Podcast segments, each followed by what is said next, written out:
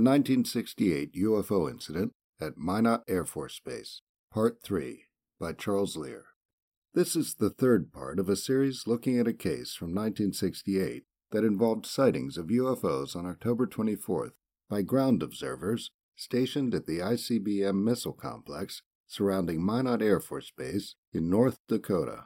A B 52 was flying in the area, and the pilot was requested to change course and investigate. The result was a UFO encounter that was caught on photographs of the B 52 radar scope, and the pilot, Major James A. Partin, and co pilot, Captain Bradford Runyon, reported that they'd had a visual sighting of the object when it was on the ground. In addition to the sightings, it was reported that the outer and inner perimeter alarms of the missile site designated Oscar 7 went off and that a padlocked entry hatch there was found open with a plug style gate secured by a combination lock removed from it. The case was officially examined by the officer in charge of UFO investigations at the base, who provided details and evidence to Project Blue Book. The Blue Book conclusion was that what was seen was possibly a combination of anomalous propagation of radar returns, a plasma ball, and celestial bodies. It was also concluded that the break in was unrelated. The case lay dormant for 30 years until Runyon contacted the Center for UFO Studies and filled out a sighting report form. The case caught the interest of members of the newly formed Sign Historical Group, and they did a thorough investigation that included many interviews with witnesses. They've made material they gathered available as part of the Sign Oral History Project on a website devoted to the case. In Part 3, we'll look at the reports by the ground observers. On the Sign Oral History Project website, there is a narrative of the events that includes sections specifically detailing the experiences of the people on the ground stationed at various locations throughout the missile complex. According to the narrative, the first sighting reported on October 24th was at 2:15 a.m. by Airman First Class R. McDowell and Airman First Class W. Johnson. They made up a camper team, which was a security team equipped with a camper truck so they could spend extended periods out in the field, especially in bad weather. On this occasion, they were providing security for a target alignment team working at a missile site designated Oscar 6. They radioed Staff Sergeant William Smith, Jr. at the Oscar 1 launch control facility to report seeing a strange light nearby. In an August 2001 interview with Sign History Group investigators Thomas Tulien and James Klotz, Smith said they reported seeing a large glowing object go down by some trees not far away. Smith went outside at 2:30 a.m. and was able to see the light for himself, and he reported this on an AF-117 Air Force UFO sighting report form he filled out. According to Smith during his interviews, he and others had been seeing strange lights for months, and just prior to October 24th, the activity increased. He described lights being seen that would stop and reverse direction and recalled one of his people saying, Those lights, they're not doing the right things. He said he called the base to see if they had any helicopters operating in the area and was told they didn't. Smith said he and others made multiple reports, as were supposed to, and that nothing was done. He said that at one point he called the capsule crew and said, Sir, we're just not happy with what we're seeing. He said the response was, well, just keep them under observation. Tulien informed Smith at this point that documents show someone in the control tower commenting, Those damn missile guys are seeing things again. According to the narrative, Smith reported his October 24th observation of the light over Oscar 6 to Technical Sergeant Bowles at the 91st Strategic Missile Wing Security Control at Minot. A captain there, who was in charge of the targeting team, told the Missile Combat Crew Commander at the Oscar Launch Control Center that he felt nervous about having a UFO near an exposed missile and said they could do what they were doing at another time. The target alignment team closed the silo and returned to the base. That same night, Airman First Class Robert O'Connor and Airman First Class Lloyd Isley of the 91st Minuteman Maintenance Squadron were driving to November 7, 15 miles west southwest of Oscar 6. At 2:30 a.m., when they were 5 miles north of their destination, they saw what they thought was a light in a farmer's field. During a February 2005 interview with Tulien, O'Connor said he looked over at it again and saw it rise up and then move parallel with them, staying 30 to 40 feet above the ground. He said the ground below it was illuminated. Isley's account during his August 2001 interview with Klotz and Tulien matches that of O'Connor's.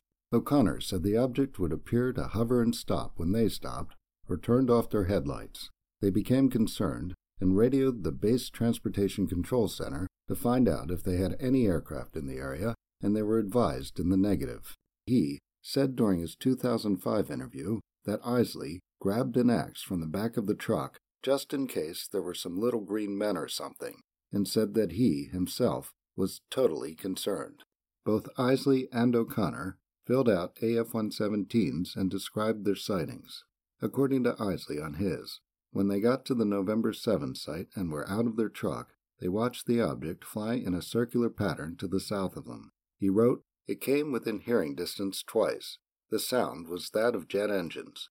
According to him, it stayed in the area for two to three hours and then moved out of sight in the southeast. Isley couldn't determine a shape, but he described the object as having lights in the front like the headlights or landing lights of an aircraft, a flashing light in the middle, and estimated that it was the size of a KC 135 tanker plane. O'Connor wrote that the object appeared self luminous like a big ball of light that seemed to change to a dim green light and then later to a dim amber color. A note below, presumably added by someone at Project Blue Book, reads Characteristic colors of Sirius. O'Connor added that the object seemed to take on the appearance of a stingray fish, but notes elsewhere that it was too bright for him to make out any definite shape. O'Connor said during his 2005 interview that he didn't hear any sound when it was hovering, so I knew it wasn't a helicopter. He described it as being the size of a B 52.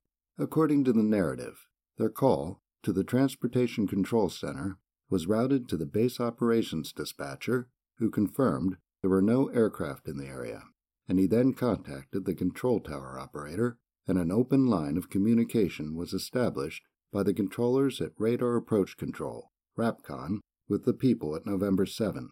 O'Connor was told to continue describing what he was seeing, and he kept a log over the next two hours. In his first entry at 3 a.m., he describes an object that was too big to be an aircraft moving towards the site with a brilliant sun like light. He wrote that it hovered over N7, turned green, amber, off, then on. According to the narrative, O'Connor unlocked the gate and went down into the launch support building and radioed Flight Security Commander Staff Sergeant James Bond at the November launch facility. Security Alert Team member Airman First Class Joseph Jablonski was present and recalled during a February 2005 interview with Tulien that the maintenance team was hysterical at that point. According to the narrative, Jablonski and another team member, Airman First Class Gregory Adams, went outside and saw a bright light over N7 alternating all kinds of pretty colors. Bond sent Jablonski out to assist the team at November 7, and when they were en route, they observed another similar object. During his interview, Jablonski said he saw lights coming off it that were like smaller craft that moved back and forth. He said there were many of them, more than ten, and that they all faded out along with the bigger light.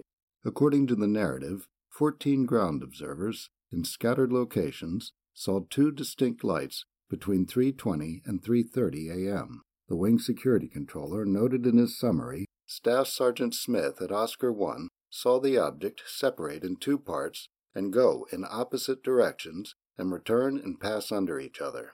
At this time, Juliet Flight and Mike Flight team observed the same things and described it the same way. Jablonski recalled during his interview, and when we got there, and they were hysterical, I mean, the site was wide open. We drove right in. He said, When we got there, you know, to see a man with that rank running, I mean, they were all telling us, shoot it, shoot it. According to Jablonski, when the B 52 crew was called in, it was difficult to provide coordinates because the object would go dark at times and then reappear at a different location. It seems as if the B 52 possibly encountered a third object separate from those seen by the ground observers.